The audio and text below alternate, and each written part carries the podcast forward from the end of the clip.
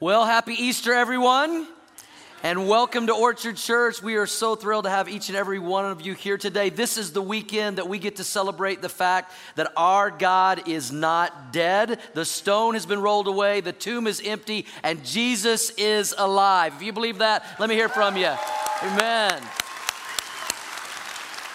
We are also super excited to launch a brand new four week series today on Easter called Awake. And we're going to be doing this series talking about the afterlife, what happens after this life is over. Because the Bible tells us that God has placed eternity in the hearts of people. And so we have a lot of questions about the afterlife. And there's got to be more than just this, and there is. And one of our favorite values here at Orchard Church is this value that asks the question what does the Bible say? We always ask, what does the Bible say? So we're going to look at the Bible, look at the scriptures about the afterlife through this series. And let me kind of tell you where we're going. You don't want to miss any of this. You're going to learn a lot in this series. Next week, we're going to talk about what happens the moment after we die, after we pass from this life. And we're going to look at three things in the Bible. Some of these might surprise you that happen to every person the moment after we pass from this life. Um, also, in this series, over the next several weeks, we're going to talk about heaven. We're going to talk about hell. Uh, we're going to answer questions like um, Is heaven heaven real?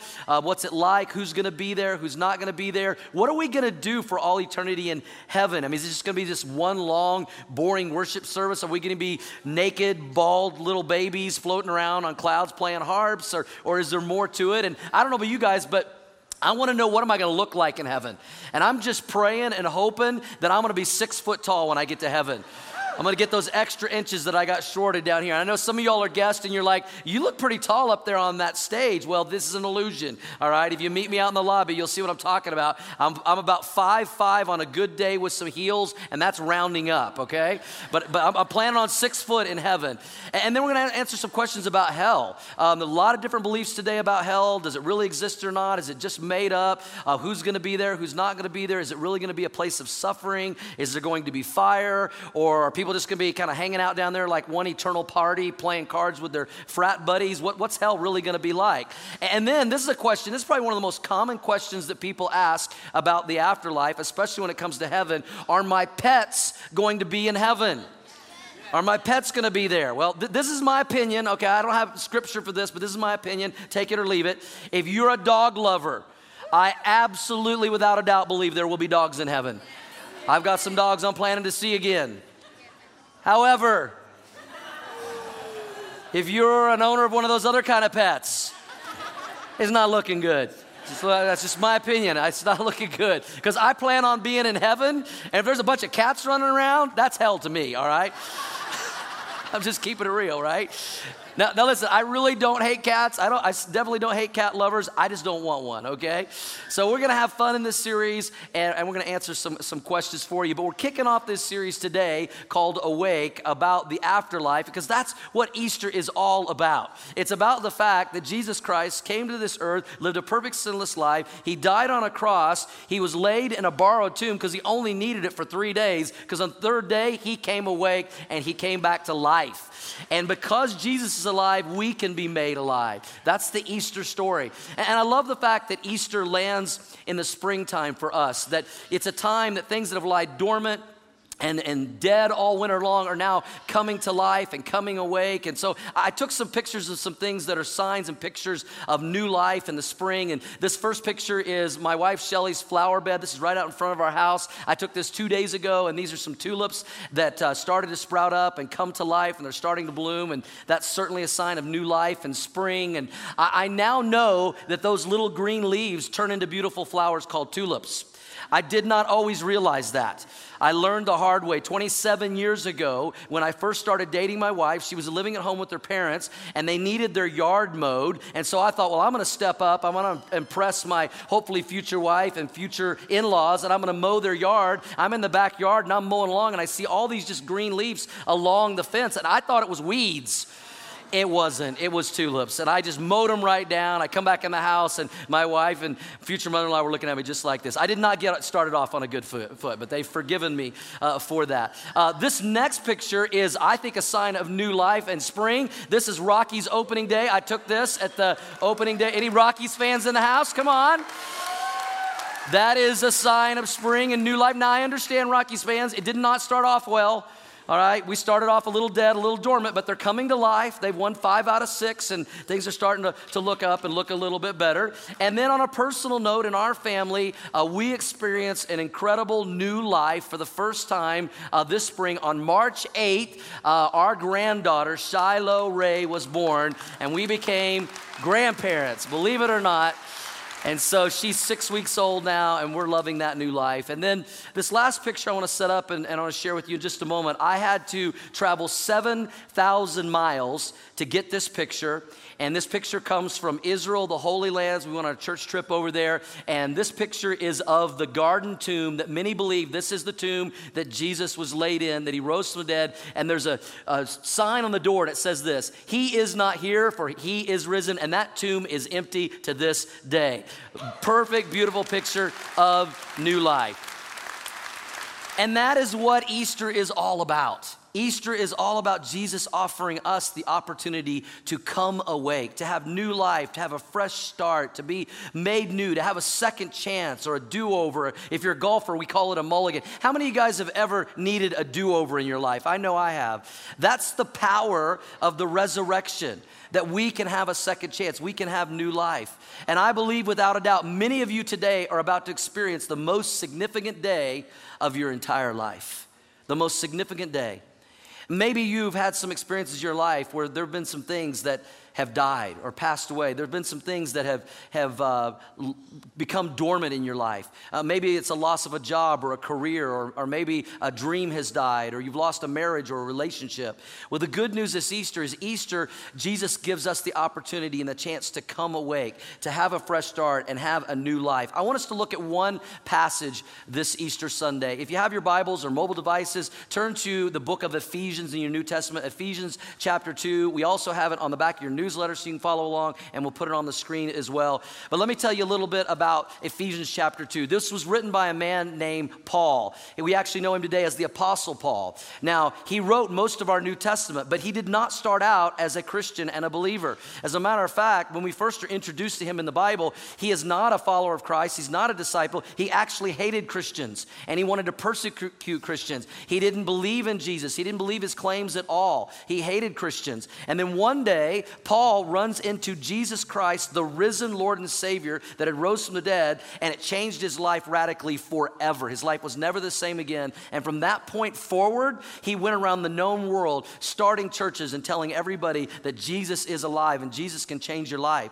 And he's he started some churches in an area called Ephesus. And so he's writing back to Christians living in Ephesus. That's where we get the book of Ephesians. And these are believers. But what he's going to do in the first 10 verses, that's all we're going to look at today, in Ephesians chapter 2, verse 1 through 10, what he's doing is he's reminding them what their life was like spiritually before they accepted Christ and put their faith in him, and now what their life is like afterward. And it's amazing what Paul is going to talk about. Now, let me tell you up front this about this passage. In this passage, there's some bad news and there's some good news. Sometimes I come home, my wife says, Well, I got some good news, I got some bad news today.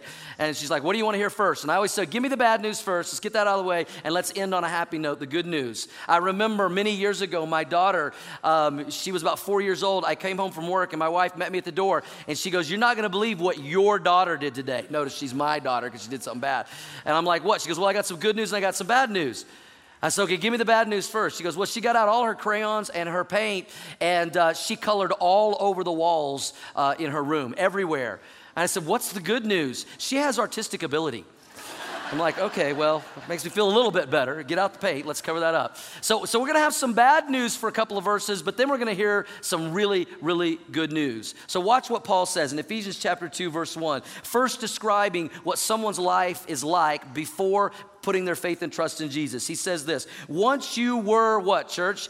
Dead. Once you were dead because of your disobedience and your many sins. Paul says we started out spiritually dead. And you're probably here today and you're like, well, I don't feel like I'm dead. I don't think I'm dead. Maybe ask the person next to you, do I look dead to you? Don't answer that, okay? But here's what Paul's saying. Don't miss this. He's saying it's possible to be physically alive, but yet be spiritually dead. Some of you like, that like the show The Walking Dead, Paul would say before somebody puts their faith and trust in Christ, they're physically alive, but they're spiritually dead. They're the walking dead. And he says, This is what it was like before we said yes to Jesus. We were dead. This word dead can also be translated separated. We were, we were dead because of our sins and separated. Separated from what? Separated from who? Separated from our God, our Creator, that wants a relationship with us. In the Old Testament, Isaiah 59 2, you can check it out later, it says this Our sins have separated us from a relationship with our God.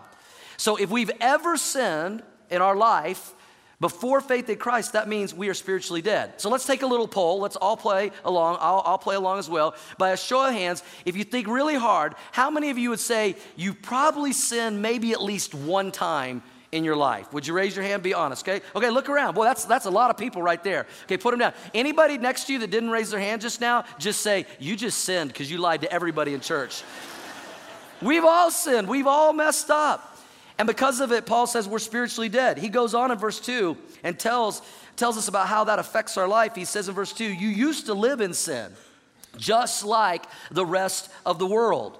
Obeying the devil, the commander of the powers of the unseen world. He is the spirit at work in the hearts of those who refuse to obey God. Verse 3 All of us, everybody say, all of us not some, not most, all of us used to live that way before faith in Christ, following the passionate desires and inclinations of our sinful nature. By our very nature, we were subject to God's anger just like everyone else. Paul says before someone comes to faith in Christ, they're dead spiritually because of their sin and they live a sinful lifestyle just like the rest of the world. And if I could describe uh, what just like the rest of the world means, it's kind of the motto that goes like this If it feels good, do it. If it feels good, do it. That's how most of the world lives. I tried to live that way one time in my life. When I was in college, um, even though I'd grown up in a Christian home, I kind of decided, you know, I'm going to try life without God and try it my way. And if it feels good, do it. And you know what? I made a mess of my life. And if you've ever tried that motto, just like the rest of the world, to just, you know, if it feels good, do it, then, you know, the great theologian Dr. Phil would ask you this question How's that working for you? It doesn't work very well, does it? What causes us to live like that? It's what did Paul say in verse 3? It's our sinful nature. That's what causes us to live that way. It's our sinful nature. We, and we were born with this sinful nature. Um, we inherited it from our parents, that got it from our grandparents, that got it from our great grandparents. You could trace it all the way back to the Garden of Eden and the first couple, Adam and Eve, and they sinned. We, we were born with a natural sin nature before faith in Christ. And if you're a parent, I don't have to convince you of this. How, how many of you uh, here this Easter are parents? You have kids. Would you raise your hand nice and high if you have kids? Okay, put them down. How many of you sometimes wish you didn't have? No, don't answer that. Okay, that's I shouldn't have asked that. But if you're a parent, I'm a parent. When I raised my kids, I understood real quick they were born with a sin nature. I don't know about your kids, but my kids' first words out of their mouth was, was not something like this Mommy, how can I help you today? Mommy, how can I be a blessing to you today? Daddy, would you teach me how to share with my friends? No, if your kids are like my kids, they were born with a sin nature. Their first words were words like mine and no and why because of our sin nature. So don't miss this. Here's the bad news Paul says, before someone comes to faith in Christ, we were spiritually dead. We were the walking dead. We were spiritually dead. We were separated from a relationship with God. We were cut off from God. We didn't have a relationship with Him because of our sins. We were helpless and we were absolutely hopeless, and there was nothing we could do about it. Welcome to Orchard Church this Easter. We preach a feel good message, right? Now, that's the bad news. How many y'all ready for some good news? okay? Because it's about to get good. In verse 4 through 7, and this isn't just good news, this is great news. This is amazing news. This is incredible news. For some of you, this is going to be the best news of your life that you have ever heard. Let's pick it up. Here comes the great news in verse 4. Look at the first two words. I love this. Let's say it together. But God. Everybody say, but God. But God, when we were dead because of our sins, separated, helpless, and hopeless from God, but God did something about it. God stepped in. Listen, I believe some of you this Easter are going to have a but God moment. This is what's been happening in my life. This is what's been going on. But God stepped in and changed everything. It says in verse 4 But God is so rich in mercy, and He loved us so much that even though we were dead because of our sins, here's the story of Easter, He gave us life when He raised Christ from the dead. He gave us life. It is only by God's grace that you have been saved and I have been saved. For He raised us from the dead. Because Jesus is alive, we can be made alive. Because Jesus came awake from the dead, we can come awake from being spiritually dead. And he goes on, he says, For he raised us from the dead along with Christ and seated us with him in heavenly realms because we are united with Christ Jesus. So God could point to us in all future ages as examples of the incredible wealth of his grace and kindness toward us, as shown in all he has done for us who are united with Christ Jesus. That is incredible news this Easter. I don't know where you are spiritually. I don't know what your spiritual condition is. I don't know what your relationship with God is. That's between you and God. But we talk to people all the time here at Orchard Church, and we hear stories like this. Uh, somebody invited me to come to church. I haven't been in church in years, or I've never been to church before. And maybe a friend, a coworker, neighbor, a family member invited you, uh, maybe to come to this Easter service. And so you said, well, that might be a good thing. So you showed up. But I know what's going on in your heart and your life. You're like, I, I know the things I've done. I know where I've messed up. And I, I, I'm afraid if I walk into church, lightning might strike. We hear that sometimes. And you may feel like you don't belong here today and you don't fit in here today. But can I tell you, on the behalf of the Orchard Church family and God's Word and God Himself, every single one of you absolutely belongs here today. You absolutely belong here today. Here's what we know as a church we are all sinners, and that's why we need a Savior, and His name is Jesus. That's, that's why we're here. And this is for anyone. It's for anyone that will accept it by faith. And, and why did God provide this for us? Why, why did He send His Son, Jesus Christ, to die on the cross for, for us? Because of His love. Paul said He loved us so much, He did this for us. And I talk to people all the time that have a hard time giving their life to God because they've never experienced that kind of love.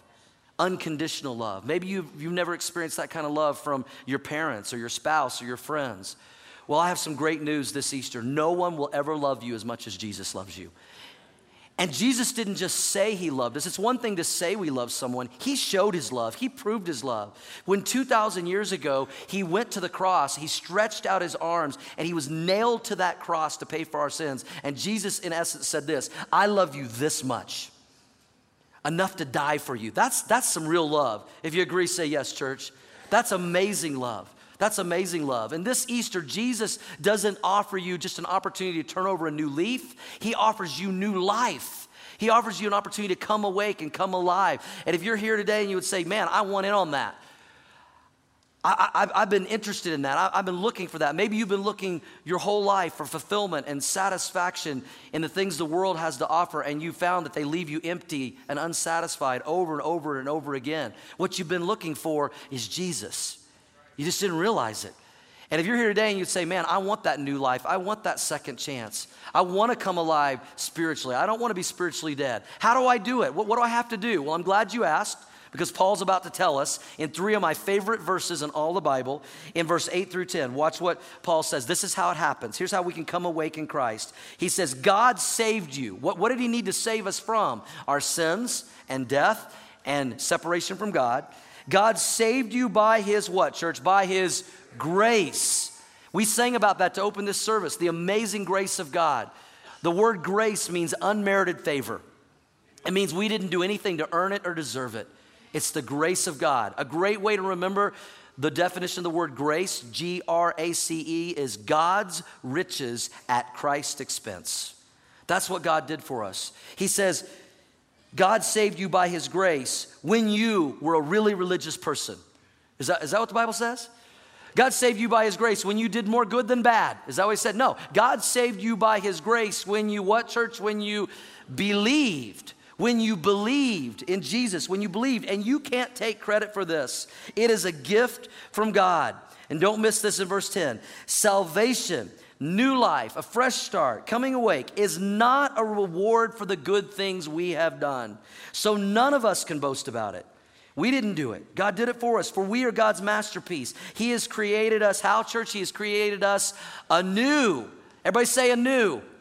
A new, a new life, a new start. He has created us anew in who? Christ Jesus, so we can do the good things He planned for us long ago. That is what Easter is all about. You see, before Jesus, we were spiritually dead, we were spiritually cut off. And then Jesus stepped in and he changed everything. And all we have to do is believe it. This word believe can also be translated faith. All we have to do is put our faith and trust in God. You see, faith is only as good as what we put our faith in. You better make sure you put your faith in the right thing, in the right place. Some people say, Well, I put my faith in the stock market. Eh, sometimes that's good, sometimes it's not so good. I put my faith in people. Be careful with that. Have you realized what I've realized in my life? That there's one thing you can always count on when it comes to people. You can't always count on people. They'll let you down. Be careful, careful where you put your faith. I could say, man, I have all the faith in the world that this is the year that the Colorado Rockies finally, first time in their history, are going to win the World Series. I hope, I hope, it's, but it's a maybe. We don't know. We don't know for sure. But here's the thing when we put our faith and trust in Jesus Christ, it's a 100% sure thing. It is a done deal. That's the power of the resurrection. Other religious, yeah, let's praise God for that. Amen. You say, well, how, how can we know that? How can you be so sure? How can you be so sure, Pastor Doug? Here, here's how I can be so sure. A lot of religious leaders have come to this earth and they've taught some good things and they've died and they're still dead today. But Jesus came to this earth. He taught us how to have a relationship with God. He died, he was buried, and he rose again from the dead. Nobody else can claim that. That's why we can trust him. We can believe him. He conquered death, hell, and the grave that we might have everlasting life. Notice what Paul said in this passage. We are not saved. We're not forgiven. We don't have a relationship with God because of the good things we've done. It's not a reward for the good things we've done. You see, because before we put our faith and trust in Christ, what did Paul say? We were spiritually what? Dead. I don't know about you, but I've never seen a dead person do anything. We can't do anything. That's why God did it for us. That's why it's a gift we just can accept by faith. And what's amazing to me is that 98% of all the religions of the world will tell us if you want to go to heaven and have your sins forgiven, a relationship with God, then here's all the things you must do, and here's all the things you must not do. And it's a list of do's and don'ts and religious duties. And that's putting faith in ourself instead of putting faith in what Jesus did. And this may be the most important thing that I tell some of you. This can be mind opening when you, when you hear this and understand what the Bible says. This is the difference between religion and biblical Christianity. Religion says this is how man works his way back to God through good works and deeds. Biblical Christianity, what the Bible teaches is man can do nothing to work his way back to God. So God, in his love and his grace and his mercy, worked his way back to man. And all we have to do is accept it by faith. And we say it all the time this way here at Orchard Church. Amen. Listen, if you're looking for religion, you've come to the wrong place.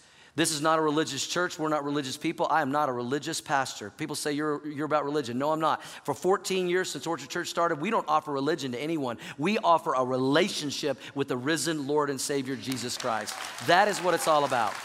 That is what it's all about. It's not about what we do, it's about what Jesus did on the cross for us and saying yes in faith and belief to that. Paul, a little bit later in this same letter, in Ephesians 5:14, we'll put it on the screen, said it this way. What's the first word? Let's say it nice and loud together, Orchard Church. Awake. Everybody say awake. Awake, O sleeper. Rise up from the dead, and Christ will give you light. I want you to hear a story right now of a couple that recently started coming to Orchard Church, Richard and Erica, and how they have found amazing new life in a relationship with Jesus. This is their story. You want to introduce yourself first? Do we do like a hi, I'm Erica, hi, or he's Richard kind of?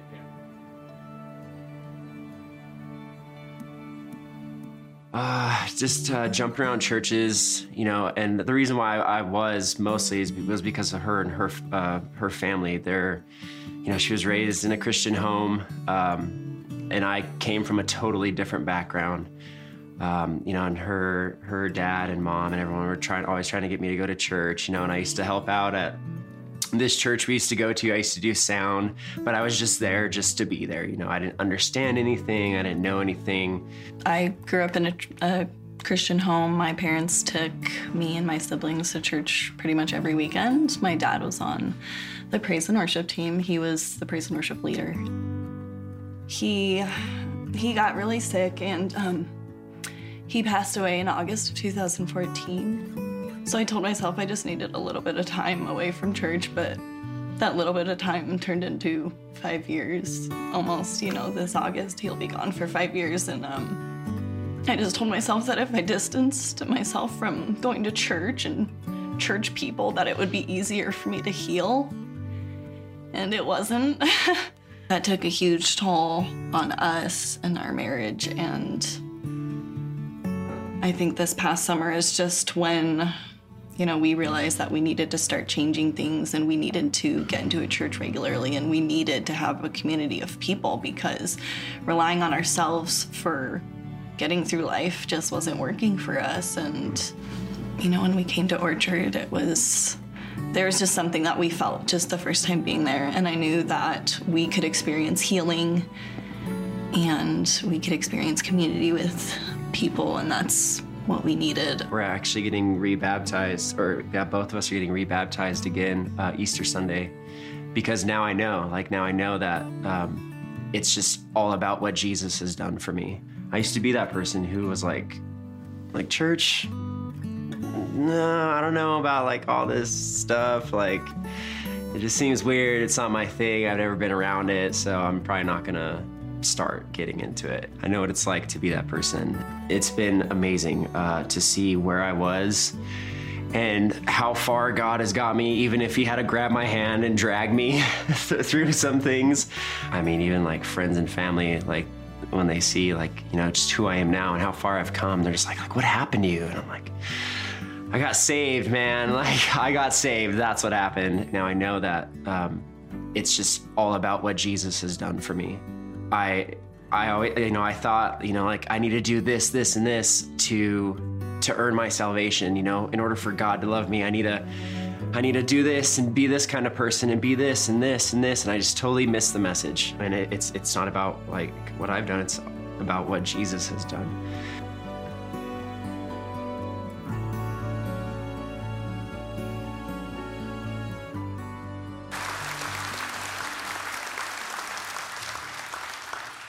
Would you join me in an attitude of prayer with heads bowed and eyes closed for just a moment? I believe without a doubt there's some of you here today that, man, you can really identify with that story. And you may not have been looking for God and pursuing Him, but He's been looking for you and He's been pursuing you all of your life. I believe for some of you to bring you to this day and this moment, Easter 2019, to finally say yes to Jesus, your Lord and Savior to come awake spiritually, to have new life, to have a second chance. Romans 10 13, Paul said this anyone who calls on the name of the Lord will be saved. Anyone. Anyone means anyone, no matter who you are, what you've done. And if you're here today and you'd say, I want that, I need that in my life, I'm tired of running from God, I want to run to God. I'm going to pray a prayer of faith out loud in just a moment. And I'm going to invite some of you to pray this for the first time. It's, it's not a magic prayer, these aren't magic words that we say. But if it comes from a heart of belief and faith, you can experience new life with Jesus beginning today. If that's you, you know who you are. Would you pray this from your heart to God's right now? It goes like this Jesus, I do believe in you. I'm saying yes to you today. Yes, be my Lord and Savior. I want to know you and follow you. Forgive me of my sins. I want new life. Thank you, Jesus, for loving me and dying for me. Thank you. Thank you. So we continue in attitude of prayer with heads bowed and eyes closed for just a moment. Nobody looking around. I don't want to embarrass anybody. But if you just prayed that prayer for the first time, and I know some of you did, I would love, love the privilege to pray for you right now that you would grow in your walk and relationship with Jesus from this day forward. So, without anyone else looking around in just a moment, going to count to three. And if you prayed that prayer, would you just lift up your hand nice and high so I can see it, so I can pray for you? One, two, three, lift them up. Yeah, God, God bless you back here. Oh, gosh, 10, 15 hands right here in this section, uh, six or seven in this section. God bless you guys here. Many on the left, in the back. Yes, God bless you over there. God bless you, ma'am, right here. God bless you on my right. Yes, I see you over here on the right. Hands everywhere. Too, too many to count. We praise God for that. Let me pray for you. So I'm praying for those that have said yes to Jesus, those of you that are here today and you came in as a believer, you know Jesus is your Lord and Savior. Would you just take a moment right now this Easter and thank Him from the bottom of your heart for His death, burial, and resurrection, and that He has forgiven our sins and given us new life? Thank Him right now in this moment. Heavenly Father, we thank you for all those saying yes to you in faith today as Lord and Savior. We welcome them into the family of God as our brothers and sisters in Christ. May they grow to love you as much as you have loved them. When we praise you, when we thank you, that because of your death, burial, and resurrection, we can have life and we can come awake and we can spend eternity with you. And we pray all this in Jesus' name. And everybody said, Amen. Amen. Hey, can we celebrate big time Orchard Church right now? Those saying yes to Jesus. Amen. Amen.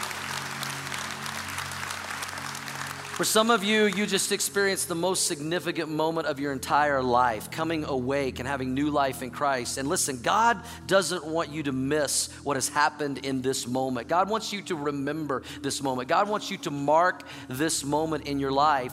And in the Bible, God has given us an outward symbol of what has happened inwardly because of our faith in Jesus and coming alive, and it's called baptism. 27, over 27 times in the Bible, what you see is it says somebody believed in Jesus they came alive, they came awake, and then they got baptized. It says they believed and they were baptized. They believed, it was like almost instantaneously. The, the, the two things happened. And we, we find Jesus in a moment of faith, but the first step in following Jesus is to go public with our faith in baptism. And we have people at every service, every week here at Orchard Church that say yes to Jesus. And, and we'll do that for, you know, a couple of months, and then we'll have a baptism quarterly for all those that said yes to Jesus. But we had this crazy idea this Easter 2019. We said, hey, let's do something different. Let's give people the opportunity to say yes to Jesus, and in that very moment, mark the moment and go public with their faith and baptism. Let's do it again, just like they did it in the Bible. Would that be okay? Orchard Church if we did that today? And so we're going to give some of you that opportunity.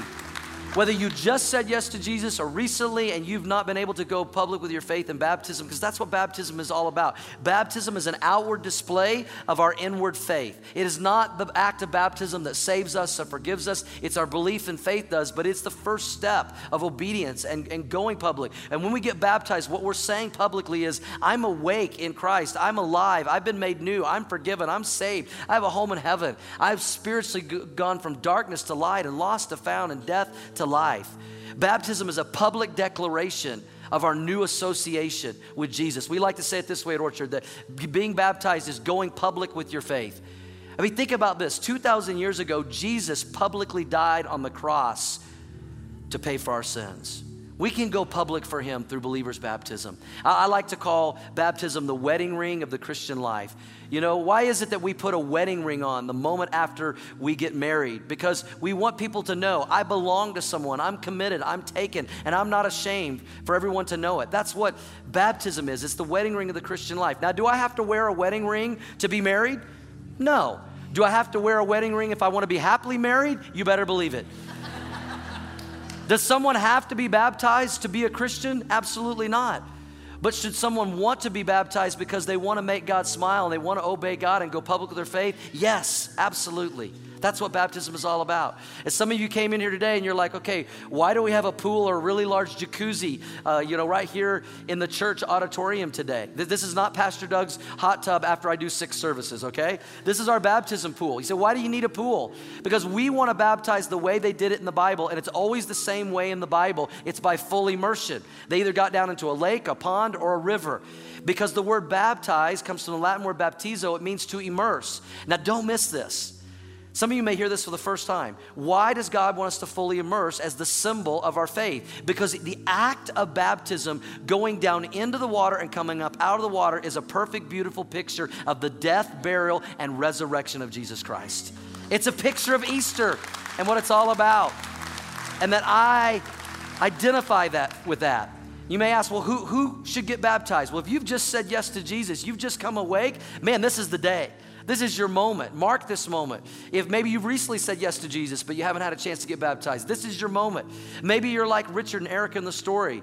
You, you say, you know, I was baptized before, but I kind of walked away from the Lord. I want to rededicate my life. And I want is it okay to be baptized more than once? Absolutely. It's kind of like renewing your wedding vows. There's nothing wrong with getting baptized more than once if that's what God's laying on your heart. I was baptized twice in my life. My wife was baptized a couple of times. Maybe you want to get baptized with your spouse or with your kids or with a friend. Nothing wrong with that at all. And here's a very common question we get all the time here at Orchard Church when it comes to baptism. You know, people say, Well, I was baptized as an infant. I was baptized as a baby, but I don't really remember it. I, I didn't really have a choice. I'm, I'm grateful and thankful my parents did that for me. Would it be okay to get baptized now as a teenager, as an adult? Because I understand it. Absolutely. We would actually encourage that after you've said yes to Jesus. Because, see, if you got baptized as a baby, that was about your parents' faith. This is about your faith. If you got baptized as an infant, that was meaningful to your family and your parents, but this is meaningful to you. And we've had hundreds of people over the last 14 years that have been rebaptized um, as an adult, and it was so meaningful to them. Now, we would ask if you have kids that are under the age of six, we want them to go through a class first, a baptism class. We want to make sure they've definitely said yes to Jesus in faith, and then they understand what baptism is. But if you're six years of age or older and you want to get baptized today, we're going to allow you to do it here in just a moment. And I, I, I see how some of y'all are looking at me. You're like, you crazy little pastor. Are you kidding me? I did not plan to come and get in a pool today. I didn't come prepared. I didn't bring my swimsuit. Well, here's the good news God told us to prepare for you. We knew God was going to work in some of your hearts. We have t shirts of all sizes. We have shorts of all sizes. We have towels. The water is the perfect warm temperature because some of you men are like sissy girls and you'll scream and cry. The ladies can handle it. You say, well, but I, but I've got people I'd like to see this and they're not here. We're going to video it. We're going to take pictures of it. You can share it with the world. Many of you get to preach the rest of this message with your life, going public in believer's baptism. Now, before you run for the doors, we've already locked them. You're not getting out. Listen, don't miss this opportunity. Don't let anyone talk you out of going public with your faith if God is telling you to do this. And most importantly, don't talk yourself out of it. Go for it. I can't think of a better day to go public with your faith in baptism than Easter Sunday. This is the perfect opportunity. And so here's the deal. In just a moment, we're going to stand and we're going to worship together and we're going to celebrate all of the new life represented through baptism. And we're, we're going to do that together. But before we do that, if you're ready to be baptized, everybody turn around look to the back. See this baptism sign and the exit door right there in the back? If you go right there, our volunteers will meet you with your shorts your t shirts. We'll get you your towels and all that. So here's what I'm going to do I'm going to count to three. Going to count to three. If you, you may be the only one, but I don't believe you will be, and you know God's telling you to do this, you without delay, get up and go and get ready to get baptized. One, two, three. Who's going public with their faith today? Oh, we got people moving already. Do what these people are doing right here. Do what this lady's doing. This girl right here. Got one right here. If God is telling you, there's a lady right here, guy right here. Let's cheer him on, Orchard Church. Amen. It's not too late. We got some more getting up right here. Got some more right here. Got a guy right here.